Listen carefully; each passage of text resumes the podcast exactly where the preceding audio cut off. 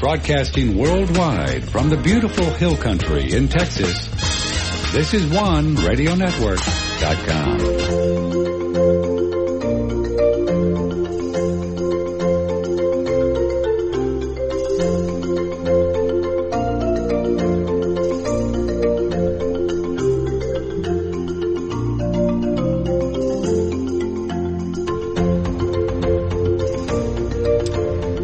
very pleasant good morning to you. This is Patrick Timpone. Happy New Year to you. Happy New Year.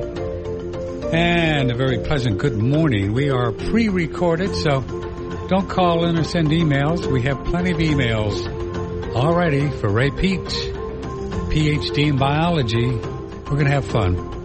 We've heard a lot about Dr. Peat and uh, his writings and work. First through uh, a nice lady, uh, Lita Lee, several years ago. We had her on, and she's a great fan of Ray Peat's work, and so she told us about him, and we've been never have been able to get together with Mr. Peat, Dr. Peat. As I said, PhD in biology, University of Oregon, specializing in physiology. He's uh, taught at uh, University of Oregon, Urbana College, Urbana, Urbana, excuse me, Montana State University, National College of Naturopathic Medicine, a University of Veracruzana in Mexico, I assume, in Mexico, a lot. And uh, he began his work with progesterone and hormones in 1968. Uh, this would be great. Well, Dr. Peat, how are you, sir? Happy New Year to you. Very good. Same to you. Yeah, nice to nice to have you here. You live up in uh, in Oregon, Eugene, Oregon. Uh, yeah, on and off. On and off. So you spend time in Mexico? Yeah. Uh huh. And what do you do down there? Oh, um, just talk to people, paint. And what do you paint? Oh, um, uh, just um, everything, uh, Yeah. landscapes mostly. Uh huh. Uh huh. Did you ever practice medicine or uh, Oh, no. work with patients, or just mostly research? Um, yeah, when I was at the naturopathic school, uh, sometimes they would uh, have a puzzling patient, and they would uh, get me involved. But uh, uh, ordinarily, I uh, just do consulting with with doctors, and uh, sometimes they they send their patients, but uh, nutrition counseling and, and Mhm. teaching are the Mhm. things I've mostly done. hmm So when you have a puzzling patient, what kind of things do you test or or do to figure out, try to figure out what's going on with them? Oh, uh, it uh, always different. Uh-huh. the um, uh, I think the basic thing is to look at the person as a unique case and uh, look at their whole history and uh, what their their aims are as well as their origins and uh, you, you can uh, often find out what the problem is just by what they've been doing and how how their development has gone, and uh, they'll very often know uh, pretty much what's wrong with them better than than doctors do. Uh, uh, doctors tend to indoctrinate uh, the person to believe that they have what has been diagnosed in them, but if you look at them as an individual, uh, very often that's not a problem at all. Uh, So you're saying deep down the the patient often knows what's go, what's going on? Um, yeah, very often better than than doctors. A doctor will um, take their blood pressure and and diagnose hypertension, but uh, that that isn't necessarily what was bothering the person. And and uh, increasingly, uh, uh, high blood pressure is uh, an invention of the pharmaceutical industry and never would hurt the person within the range that they're considering a sickness and the the um, actual figures show that even by medical standards, uh, accidents or misjudgments by the medical industry are killing hundreds of thousands of Americans every year. and if you uh, interpret the uh, evidence uh, looking outside of hospitals, that's just hospital accidents uh, account for a hundred thousand or so, but it's a, close to a million people a year, uh, even by conventional medical standards, who are being killed unnecessarily mm-hmm. by by these accidents. Yeah.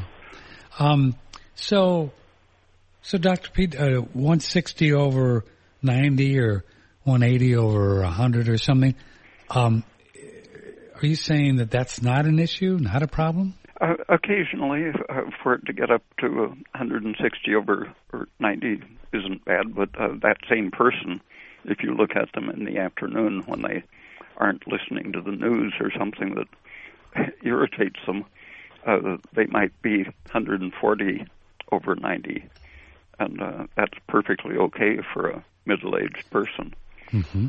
Uh, but uh, in the morning, uh, when they uh, have sort of dehydrated during the night, uh, their blood will be thicker, and they they might be 150 mm-hmm. every morning. But if it goes down to 130 in the afternoon, that's perfectly healthy. Is 110 over 60 even better? Uh, for for like somebody 70, 40, 50, 60? Uh, well, uh, sometimes it isn't. Sometimes mm-hmm. it is. Mm-hmm. But uh, just really, really depends. Yeah. Uh, so if you got a chart on the wall, you go by that. You're saying the docs are, are on thin ice when they do that. Um, yeah, and the drug companies have convinced them sure. that 140 over 90 is a serious problem, but mm-hmm. it isn't.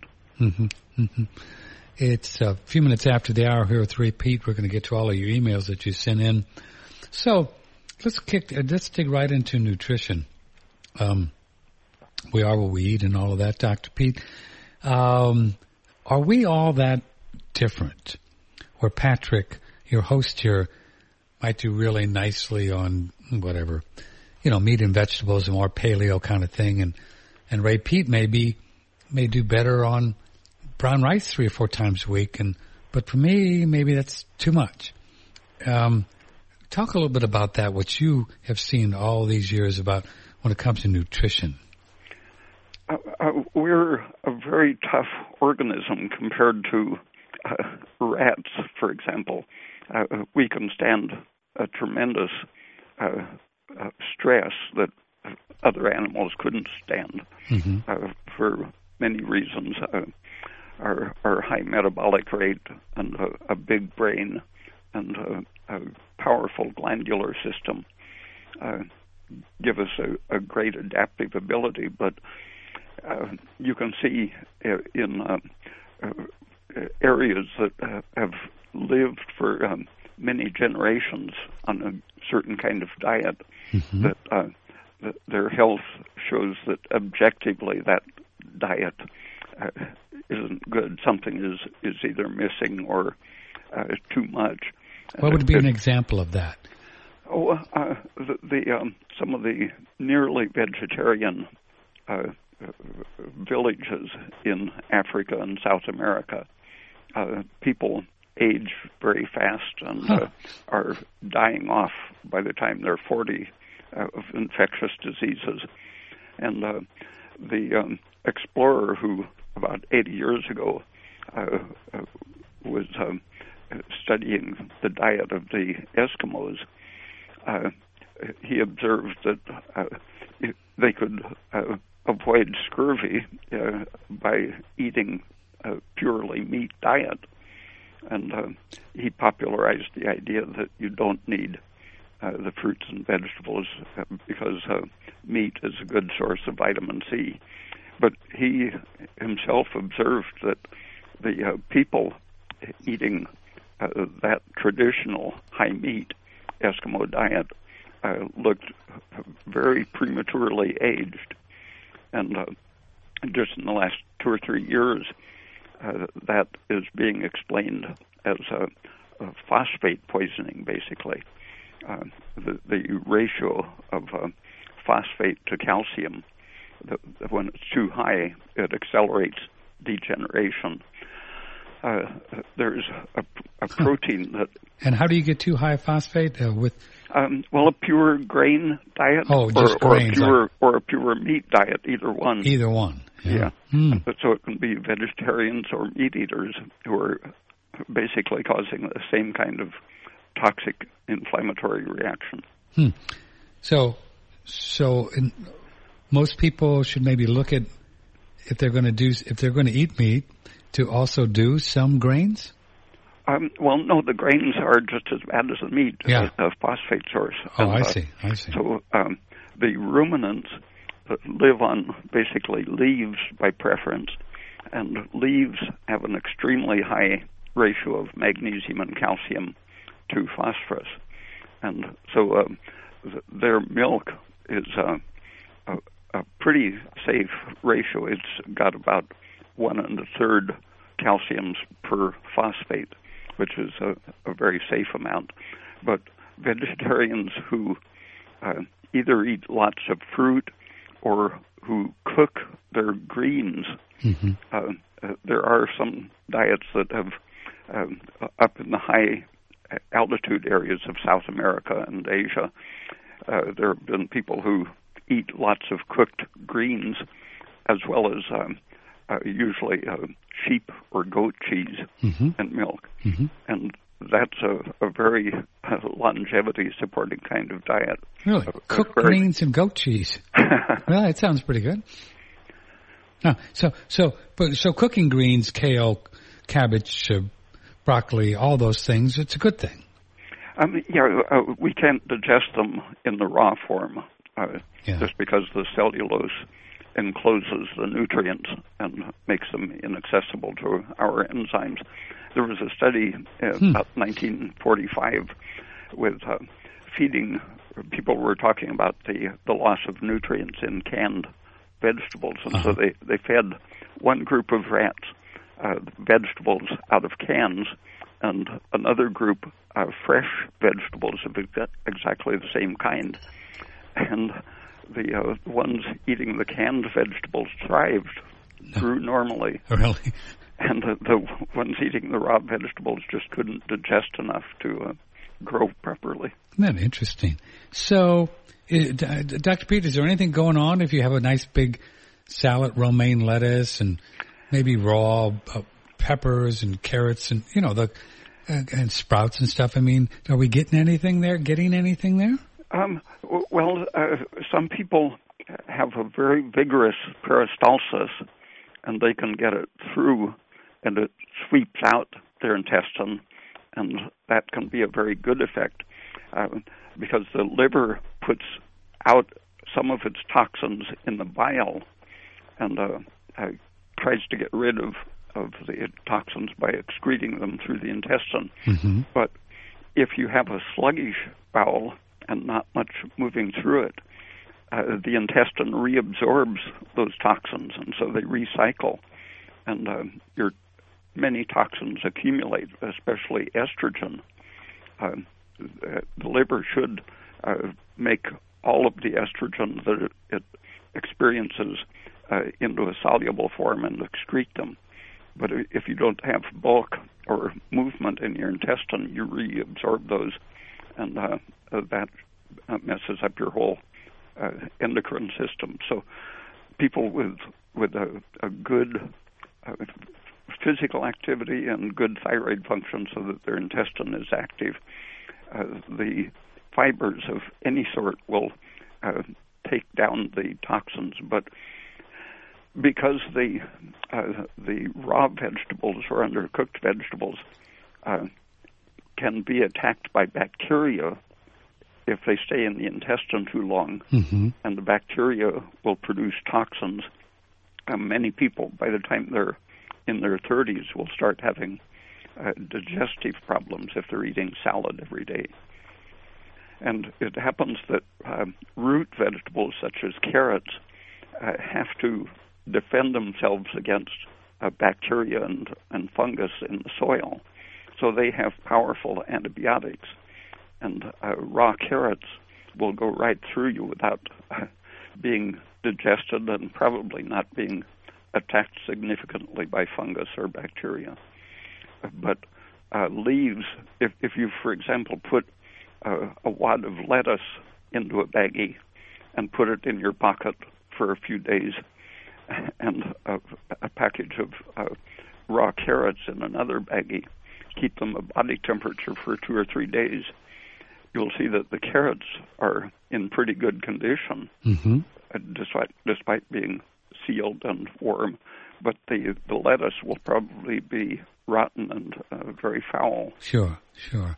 And the same thing happens for folks who don't move it through the whole transit time quickly with Uh, raw. Yeah, uh, and the um, the great interest in fiber that uh, developed in the United States. Um, partly there was a, a trend around 1900, but it came back um, uh, with uh, uh, the oat bran publicity in the 1970s. Yeah. But but the um, uh, person who had studied uh, the effect of fiber in preventing bowel cancer in Africa came to the U.S. and said, "Why is everyone eating oat bran?"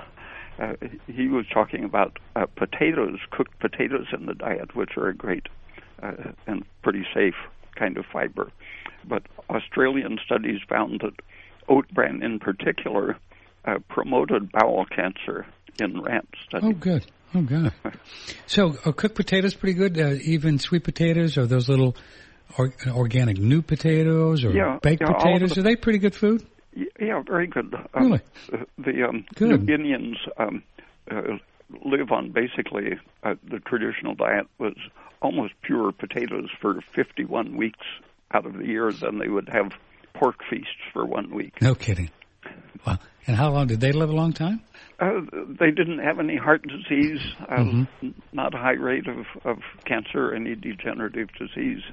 So potatoes, I have always thought, Dr. Peter, of those of having their share of sugar, uh, turning to sugar similar to maybe rice or, or pasta or bread or something, and Yeah, could, the- could have some issues in, with the heart, but not so. Uh, yeah, the starch, uh, all the starches do turn to sugar. Yeah. But the um, other ingredients in potatoes are very different from uh, the cereals. The, the cereal is a, a storage form that has to be dormant for several months until the uh, the next season. The potato is always moist and metabolizing, Mhm. and and so it's always in a physiological state, uh, not concentrated and dehydrated, and uh, Hmm.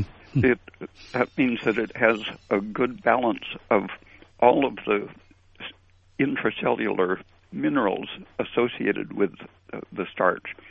Uh, so the uh, you you have a better uh, balance of, of phosphorus and, and calcium, for example, than in seeds.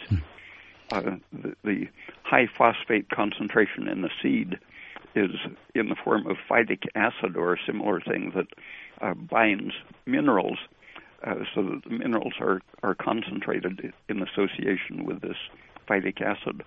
And uh, when it sprouts, then it forms cells and uh, becomes uh, relatively good nutrition. But a potato is always in that um, really living state uh, with just uh, granules of, of starch uh, within uh, functioning cells. So there's no concern, or what about the, and it's been such, for a long time of nightshades and arthritis and they're bad, and where did all this come from? And you're saying it's not true. Oh, uh, no, they are they are allergenic. Oh, they are allergenic. Yeah, nutritionally, their uh, potato is almost a perfect food, but uh, the whole family, uh, eggplant, tomato, peppers, and potatoes, are, um, are pretty allergenic. Oh boy. So how do we find out if we should be eating those things? Well, um, if you lay off them for about a week, Mhm. you'll you'll see if your symptoms subside. Okay. So if you don't have any symptoms and you eat a baked potato or a sweet potato, and what kind of symptoms would you get Um, to to to give me maybe a clue that you got some allergy thing going on? Uh, well, sweet potatoes are a special issue if they're orange colored. Uh-huh. Um, the carotene interferes with the breakdown of the starches, and they're likely to be uh, to have more fibrous starch than a white potato. Huh. and so uh, a sweet potato can cause a lot of gas because uh, it's slow to digest because of the, the um, carotene in it. Hmm. So, so actually, you mean a white baked potato is even preferable nutritionally to a sweet potato? Um, yeah, for ease of digestion mm-hmm. and uh, uh, the um, protein quality in any potato is higher than the protein quality of an egg. Uh, so you can't look at a chart which shows you uh, sure. two or three parts of starch for every part of protein, because the uh, m- much of the protein value is present in the form of small molecules uh, that are equivalent to the essential amino acids. So it just doesn't show up in the analysis as protein, but when you eat it, it counts as better than egg yolk I'll be done. I'll be done. And and it's it's it's okay and uh, to just put pounds of butter on them. It's good for you. Um, especially uh, with butter, yeah. because uh, pure starch digests quickly. It turns into pure glucose rather than uh, half fructose, mm-hmm. and the pure glucose is a powerful stimulant to insulin secretion, uh, fat production, and adding butter or cream slows the digestion, so it isn't such a powerful insulin stimulant, but it also uh, reduces the um, chance of what's called persorption of starch granules. Uh, a starch granule is um, a potato starch granule happens to be very big. Other starches are uh, more the size of a, a red blood cell, but a potato gra- starch granule is uh, several times fatter than that. But even these huge uh, granules, bigger than cells, can get squeezed right through the wall of the intestine, enter the, uh, the lymphatics and the blood system. So within 30 minutes after you eat uh, starch without fat, you see these starch grains circulating through your blood, and if they're big, they'll plug up your arterioles uh, I'll be. Studies in mice showed that uh, a high raw starch diet uh, accelerated their aging, and uh, uh, you could demonstrate areas of, of every organ that were being killed by um, plugging up the arteries feeding the, the areas.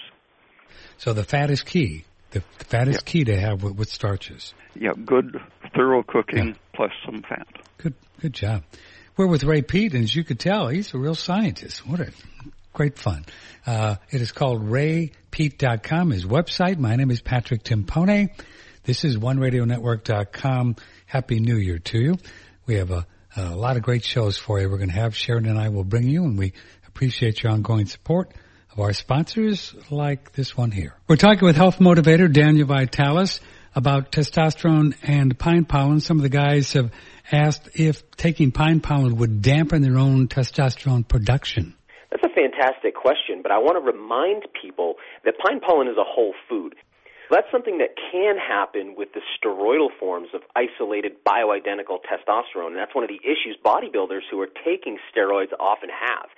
But what I want to point out about pine pollen is that it's a whole food, and the amount of testosterone that's present is very rarefied. So these aren't really issues that we experience when we take the whole food form of pine pollen or a tincture of pine pollen, but it is an issue if people are taking synthetic testosterone. It's a great product, two to choose from the gold and what they call the four P's. You'll see it there.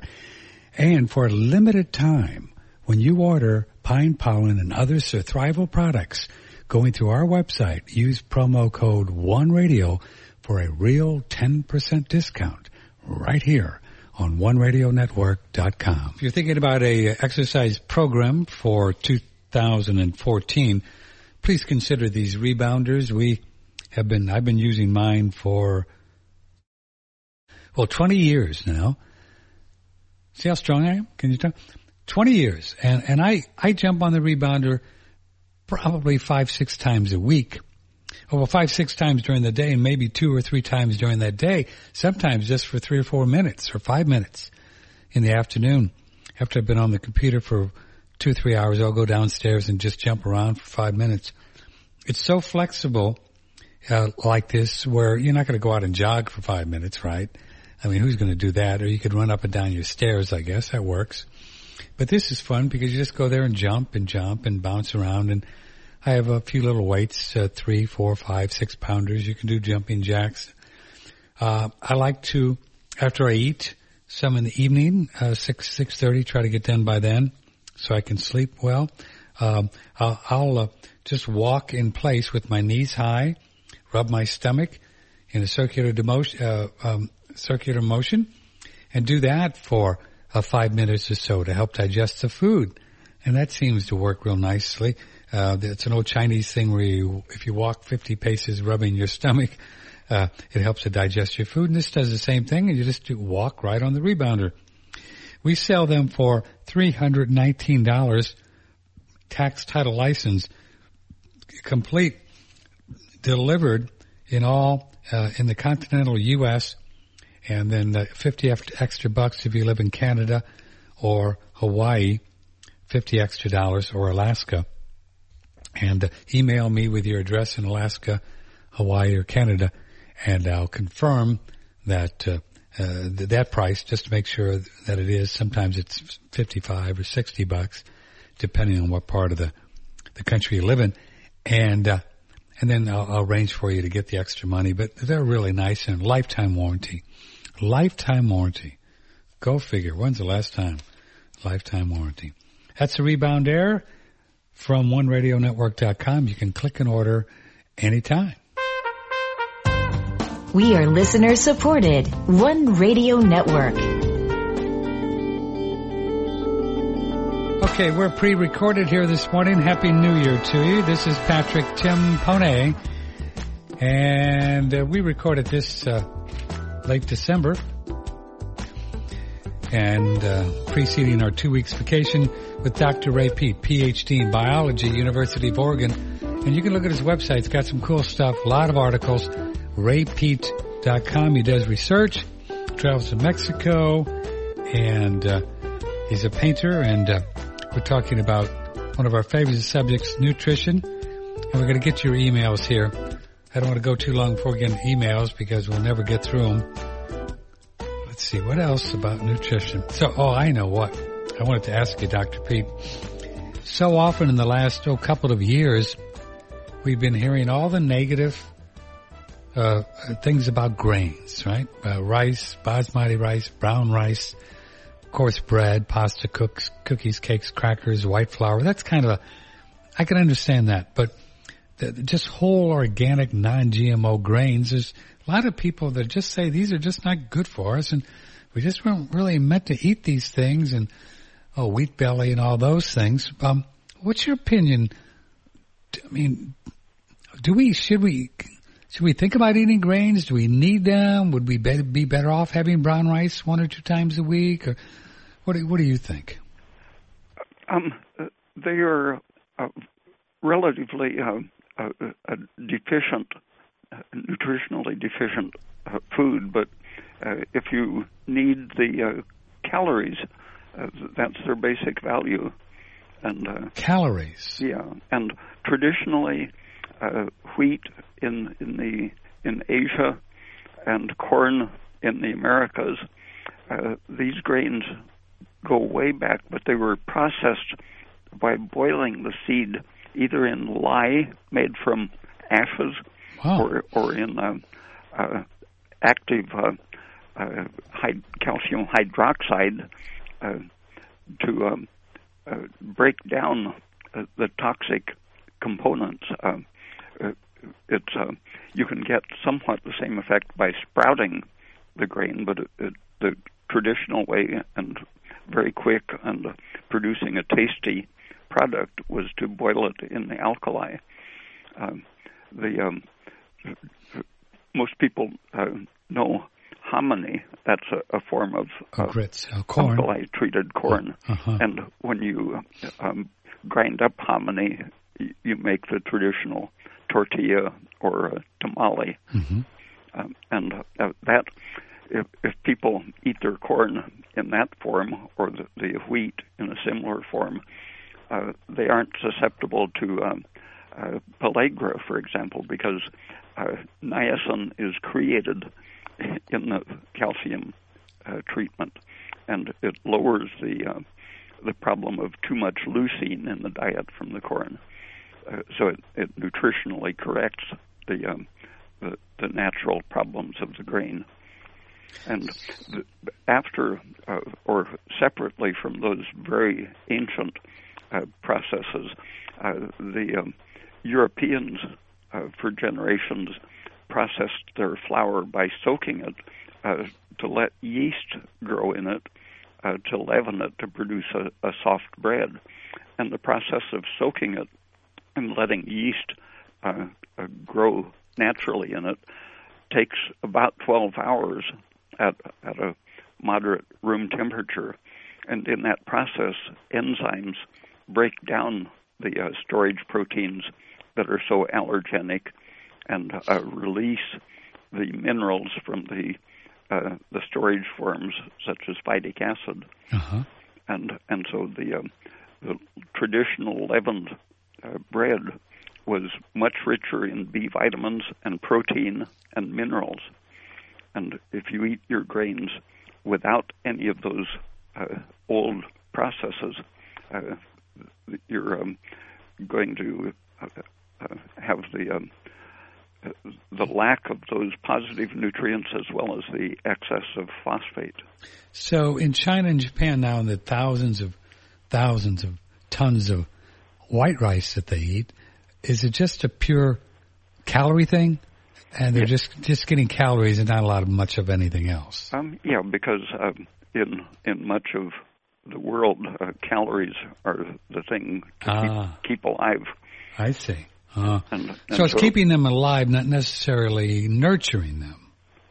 Uh, no, it isn't an ideal food except when you're really hungry. Yeah. So if we wanted to use brown rice, say for just some more calories, say we wanted to maintain weight, or in my case, I'd sure like to gain a little weight. Uh, hmm, how is there a way that I could reasonably prepare, say, basmati, organic, uh, or, or brown rice, or something like that, to to get the most bang for my buck here? That wouldn't be too crazy with the preparation method. Oh yeah, um, if you What um, would you do? if it hasn't been either uh, roasted or irradiated before Uh-huh. you get it, if it's still alive, Yeah. then you can just soak it for a few hours, and uh, it gets softer and Mhm. less starchy the longer it soaks, Yeah. But also more nutritious. Um, the enzymes that are breaking down the toxic stuff are releasing nutrients, but also synthesizing new proteins. The storage forms of the protein are always either um, irritating or allergenic or toxic, but as the enzymes process them, uh, they turn into uh, living uh, enzymes and structural proteins, uh, just like the plant. So you just soak them, and that does the trick. Then you, I guess then you rinse them off, put them in fresh water, and then cook them up. Yeah, Yeah, huh. and just that simple process makes them a lot better food. yeah. Uh huh.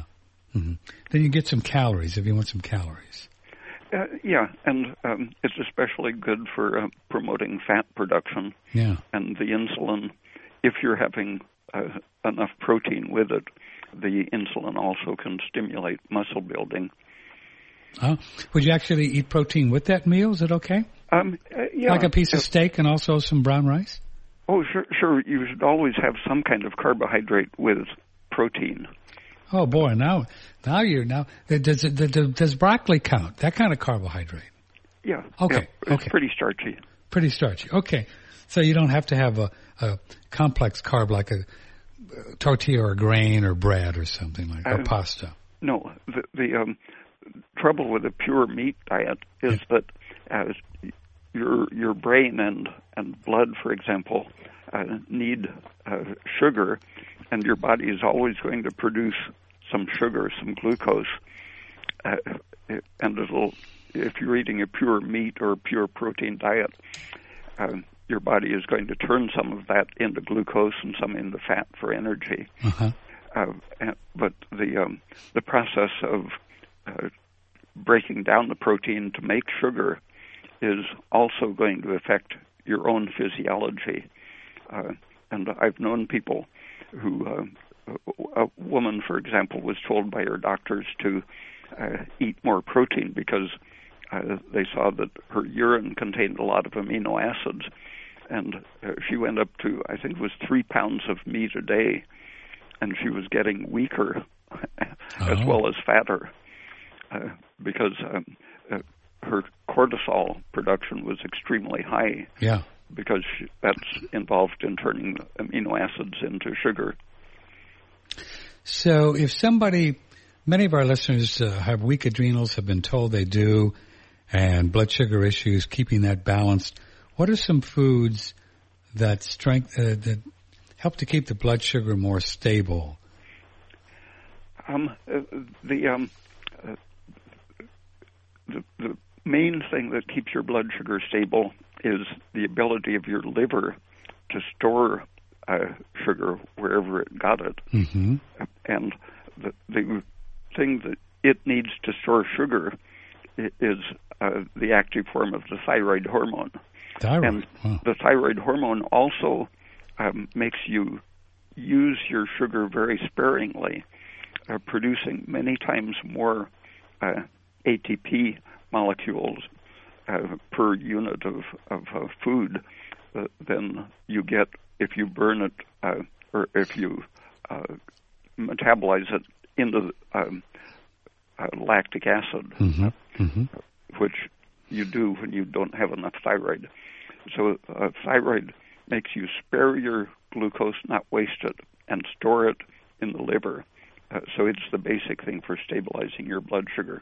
And if you have um, the um, cholesterol, which is produced only if your liver is in good condition, Mm-hmm. uh, low cholesterol is is behind a serious adrenal failure Mm-hmm. because cholesterol is the raw material for making uh, the steroids pregnenolone, progesterone, DHEA, and and cortisol. Uh, and if your cholesterol is low and your thyroid is low, then you can't make any of these.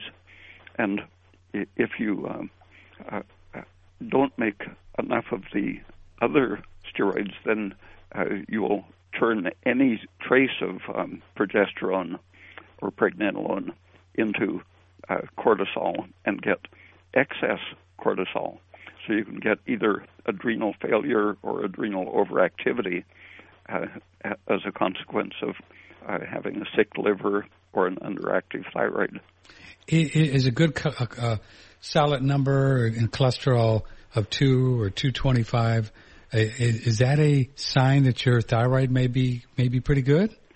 Um, uh, yeah, uh, anywhere between 160 and, and 230. Mm-hmm. Uh, It's a, a healthy range, but if your thyroid is a little more active, the cholesterol will probably go down to 200 or 190. Mm-hmm. Um, there's this um, mirror image relationship between uh, uh, cholesterol and thyroid function. Are you ever a supporter of, of folks using some kind of natural pig thyroid or whatever to to keep it in balance? I mean, Oh, sure. are yeah, you you okay with that? yeah uh, when someone has been poisoned basically by by stress and a bad diet, Mm-hmm. uh, many things interfere with uh, the ability to form thyroid hormone and to use it. And polyunsaturated fats uh, will interfere both with the production of the hormone, with the transport of it, and with the ability to respond to it, uh, poisoning the mitochondria that use thyroid and sugar. Those old PUFAs that Lita Lee talked about. Yeah. Yeah. And, and uh, so when you're under stress, um, uh, by the time a person is about 30 years old, their tissues have had time to store the PUFA, even if they're not eating very much in the diet. Uh, the the body preferentially oxidizes saturated fats and sugar, and puts the PUFA into storage. So then, when you're stressed and 30 years old or, or more, uh, your blood is going to fill up with PUFA, which uh, blocks all of these thyroid functions as well as the production of of uh, progesterone and the other protective steroids. And tell folks, tell folks what PUFAs most people eat in our culture. Oh, um, uh, the liquid cooking oils, salad oils, are, are um, mostly uh, the the high PUFA polyunsaturated fatty acids. Uh, corn oil, corn. soy oil, mm-hmm. canola, uh, uh, safflower seed oil, uh, fish oil. All of these are the uh, antithyroid. Uh, oh, even even a, even a good fish oil. You don't like. You're not a fan of those. Um, yeah, the um, uh, the fish oils happen to be so unstable. Mm-hmm. Uh, they were used as varnish, uh, they were um, easier to oxidize than than soy oil, so they made better varnish. But that same thing happens in the body. Uh, in in the 1950s and 60s, they were seeing when they fed too many fish to their uh, lab animals or minks or other uh, farmed animals, uh, they had what was called a yellow fat disease, which was from the breakdown of, of these long polyunsaturated fats in fish oil. But uh, when it came out in the 1970s that the seed oils, which had been promoted to lower uh, cholesterol, the corn oil and cottonseed oil, uh, were turned turned out that they were causing heart disease as well as cancer. So uh, that opened up the market uh, for the other PUFA, the fish oil type, uh, DHA and yeah. EPA. Oh, and some folks take a lot of that too, don't they? Yeah. Yeah. But uh, their good feature is that they break down so fast that, uh, that they aren't as easily stored uh, to uh, become a, a chronic problem as the shorter, more stable seed oils. Do we need do we need, need these DHAs or EPAs? And there's people that suggest if we do some oils like borage and coconut and these kind of things that the body will make, they'll make the, the DHAs and EPAs that we need.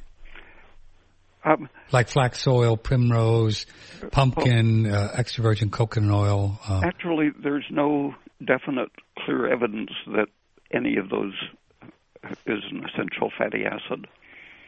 And the the um, the best thing I can say about the fish oils or the N minus three uh, fatty acids is that uh, they can uh, protect to some extent against the N minus six seed oils, but in themselves they have been uh, associated with causing um, uh, increased metastatic cancer, uh, reduced brain size, brain edema, um, all of the degenerative uh, problems, slowed conduction of the nerves, and some of these are turned into virtues such as immunosuppression, which ordinarily is a bad thing.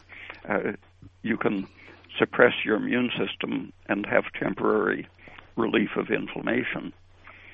And um, and what kind of oils do this? Uh, the fish oils. The fish oils, yeah. Uh, so and, uh, they also slow conduction. Hmm. So in some situations you can reduce arrhythmia of the heart just because you're desensitizing the heart. Wow. But but it also slows your nerve conduction, and uh, w- we don't hear much in the mass media about the the bad effects of the uh, long fish oils there are lots of publications uh, demonstrating.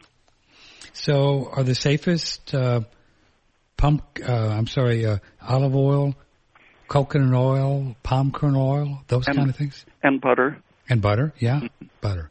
Those are the safest. Yeah, and the healthiest. Uh huh. You want to do some emails? Sure. Okay, so here's some emails that we we asked our listeners when we found out we were going to and they've sent these in even though we're pre-recorded here today. Uh, I'm male, hypothyroid, have been on thyroid therapy T3 and T4 for six months. I've accumulated a lot of body fat over the last few years, and so what's the safest way to lose weight and lower estrogen, prolactin, etc., while keeping free fatty acids low? Should I take vitamin E to help while the weight is coming off to protect against prostaglandins? Um, one thing that uh, often surprises people who want to lose weight is that uh, milk drinkers, as a group, are the least likely to be fat. Uh, I, I saw this the first time got me interested in it was when I was traveling. I I saw the Russians in uh, uh, Moscow and Leningrad tremendous rate of uh, obesity, and uh, their diet was heavy on bread, and they had a terrible milk supply. I went across the border to uh, Helsinki, and everyone there was slim, and uh, all the stores were full of cheese and milk, and that started me thinking about the the role of uh, calcium and dairy products in uh, preventing obesity and degenerative diseases. And it turns out that uh, the calcium itself is a major factor in uh, preventing the inflammation process, which is uh, important in uh, turning on the fat storage business. Hmm. Hmm. So you're okay with cow dairy, raw grass-fed cow dairy milk, cheese? Um, you're, you're, yeah, that's that's the um, the best practical sure. um, major protein because of the, the, very high calcium ratio to phosphate. Huh. Here's an email from Matt. I think he maybe I was recommended by you. Do you do you have patients? Uh, no. I wonder where he said recommended by you. Okay. To drink orange juice as a means to increase my pregnenolone production. Oh, well, I, I always uh, recommend drinking orange juice and milk uh, because of the, uh, uh, the, the, the um, sugar and the anti-inflammatory uh, uh, other ingredients in the orange juice, the, the high mineral content. Um, so good old fashioned, just pure orange juice is is, is a good uh, good food in your opinion. Uh, yeah, and mm-hmm. these um, uh, minor ingredients, naringenin, for example, uh, they're very important anti-estrogenic foods and uh, huh. anti-inflammatory. Hmm. Uh, uh, they're going to probably turn out to be uh, major supplements when the uh, orange industry finds a way to uh, concentrate them cheaply out of the peelings. I, I often heard over the years, Doc, that that just orange juice like that is just too much sugar, too much sugar to be drinking pure orange juice. Well, it comes with these um, uh, high potassium, which works mm-hmm. to uh, dispose of the sugar safely. Okay. And, right. and um, uh, some magnesium um, uh, and uh, calcium and so on that also help to uh, stabilize the blood sugar. Matt goes on, I feel extremely hypo if I don't take thyroid. This seems to be my only side effect. However, I have some problems with orange juice. It makes me feel very cold. If I drink about a quart, I feel almost like I dropped several degrees. I also feel like the juice just collects in my stomach and just lays there like a balloon. Is some um, kind of, is this some kind of allergy? I, I think that's where the, uh, uh, the milk or cheese is very important to um, keep the metabolic rate up uh, and uh, watch the thyroid function. And there are several ways without having a blood test that you can make a pretty good guess about what your thyroid is doing. Yeah, if your hands and feet mm-hmm. are cold, uh, colder than average, uh, that's because your adrenaline is is holding your temperature up for your brain and and heart. Okay. By, by cutting the circulation ah, to the ah, extremities. Yeah. And um, so the oral temperature is is a good indicator in general, but uh, the um, cold extremities are the first uh, sign of, of failing thyroid function. I see. If a benign fatty tumor or lipoma is inflamed tissue that has gathered to protect the body from improper diet or drugs, what are some ways to melt the enclosed fat in order to shrink the lump, which is about one cup in size? Wow. I have removed all grains and other inflammatory foods. I've known uh, quite a few people with uh, fairly sizable lipomas, maybe none that big, but uh, uh, I don't think anything is uh, very clearly known. Uh, I I think that some kind of a systemic inflammatory problem is involved, uh, causing uh, the inability of the body to uh, uh, clear clear that out. Mm-hmm, but mm-hmm. I don't know uh, of any uh, reliable way other than uh, it's usually a very simple surgery just to ha- have a lipoma cut off, out huh? under the skin. I've got a golden retriever doc that's had one for, gosh, years and years, and just stays there. And the vet says, "Oh, she's fine. Don't worry. Just leave it there. it doesn't grow, and it doesn't seem to bother her. You know." Um, this is from Rainy. So, do you think the sugar has a huge effect on hot flashes? I've been going to a naturopathic doc for a year now and still have hot flashes, but it might be worse when I have more sweets.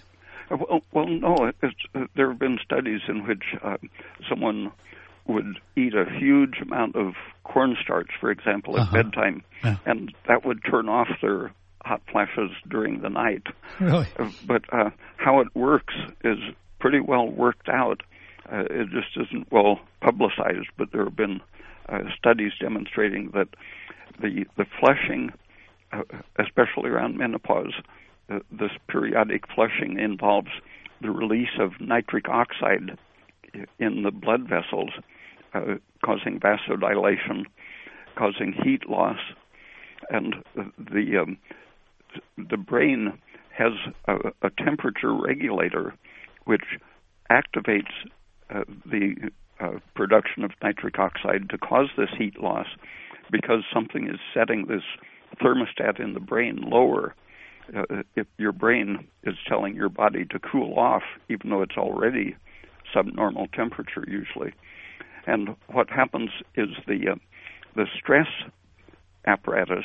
Uh, usually they talk about the pituitary and the adrenals, but above the pituitary there is the corticotropin release hormone in the hypothalamus, which turns on the whole stress system. This uh, CRH, corticotropin release hormone, directly activates the uh, uh, nitric oxide in the blood vessels, causing the flushing.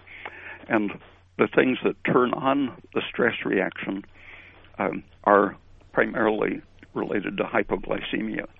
So if, if your brain senses it isn't getting enough sugar, it wants to, in effect, hibernate, reduce the body temperature so it doesn't wa- waste the sugar, which it's short of. Hmm. And so if you can tell your brain that you have plenty of sugar, that will suppress the corticotropin release hormone, and that will stop turning on the nitric oxide and stop the flushing. Interesting.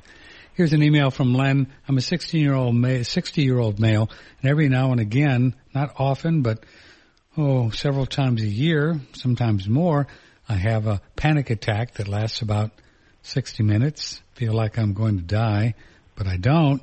And I'm just wondering how I can possibly find the root cause of these. Thanks for your help. Hmm. Um, hyperventilation is often involved in that, and uh, a hormone imbalance, and uh, checking the thyroid, uh, probably having a blood test for uh, all the steroids as well as the thyroid hormones. The steroids, what are, those are uh, uh, such as um, progesterone, mm-hmm. pregnenolone, and cortisol. Oh, and a blood test can do that.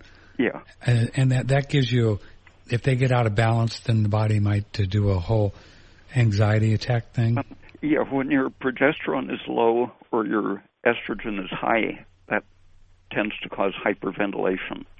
And once you start hyperventilating, the the loss of um, carbon dioxide causes your blood cells to release serotonin and other uh, nerve transmitters that uh, cause all kinds of uh, uh, nervous and, and emotional effects. So that's why people breathe into a paper bag. Yeah. Yeah.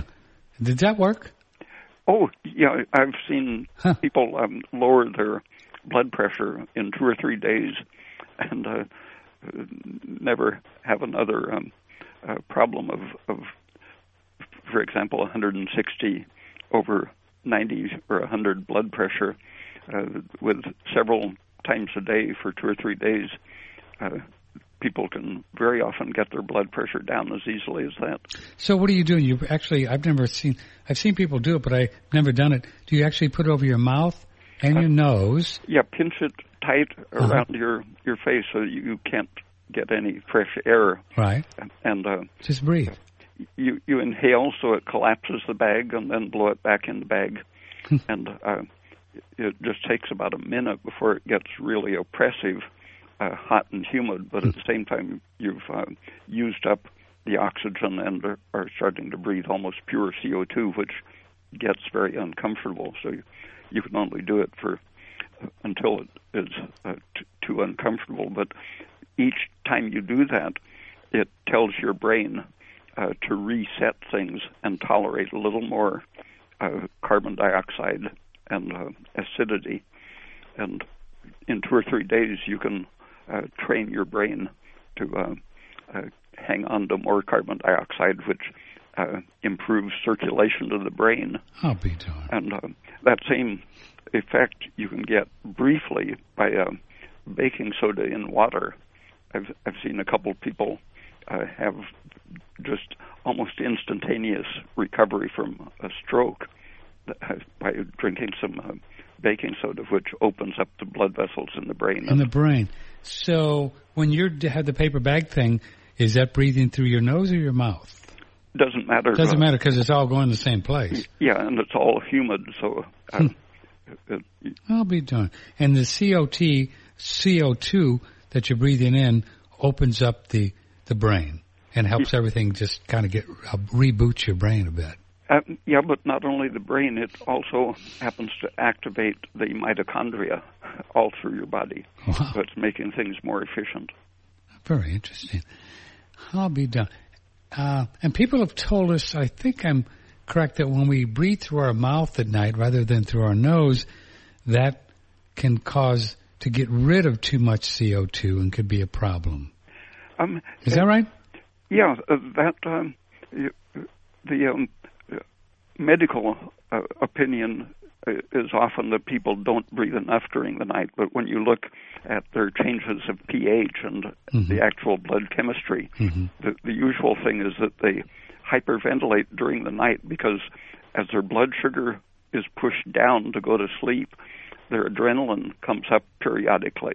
Mhm. And the, the adrenaline and uh, changed disposition of the sugar um, makes them uh, have, in effect, higher estrogen, higher uh, inflammatory uh, hormones uh, that drive hyperventilation and blow off too much carbon dioxide.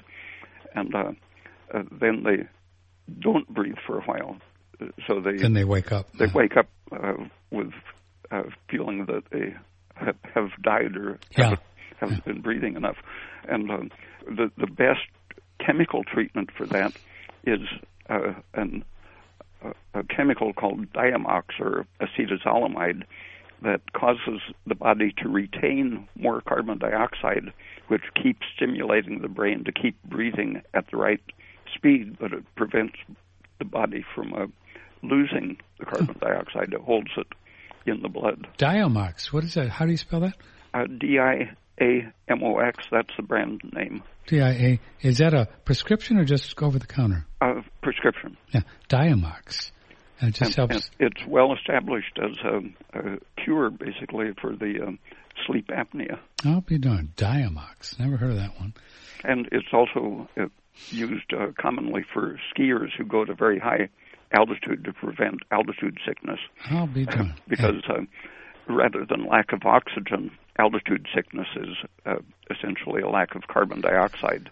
But it's not really a cure, Dr. Peat. Would it be? It's more of a treating the symptoms, so you'd have to take it ongoing, or Well, yeah, sometimes sometimes it uh, gets it going. Uh, uh, uh, well, it's like a thyroid. Sometimes uh, two or three days of a thyroid supplement is all a person needs, and their own gland will take over.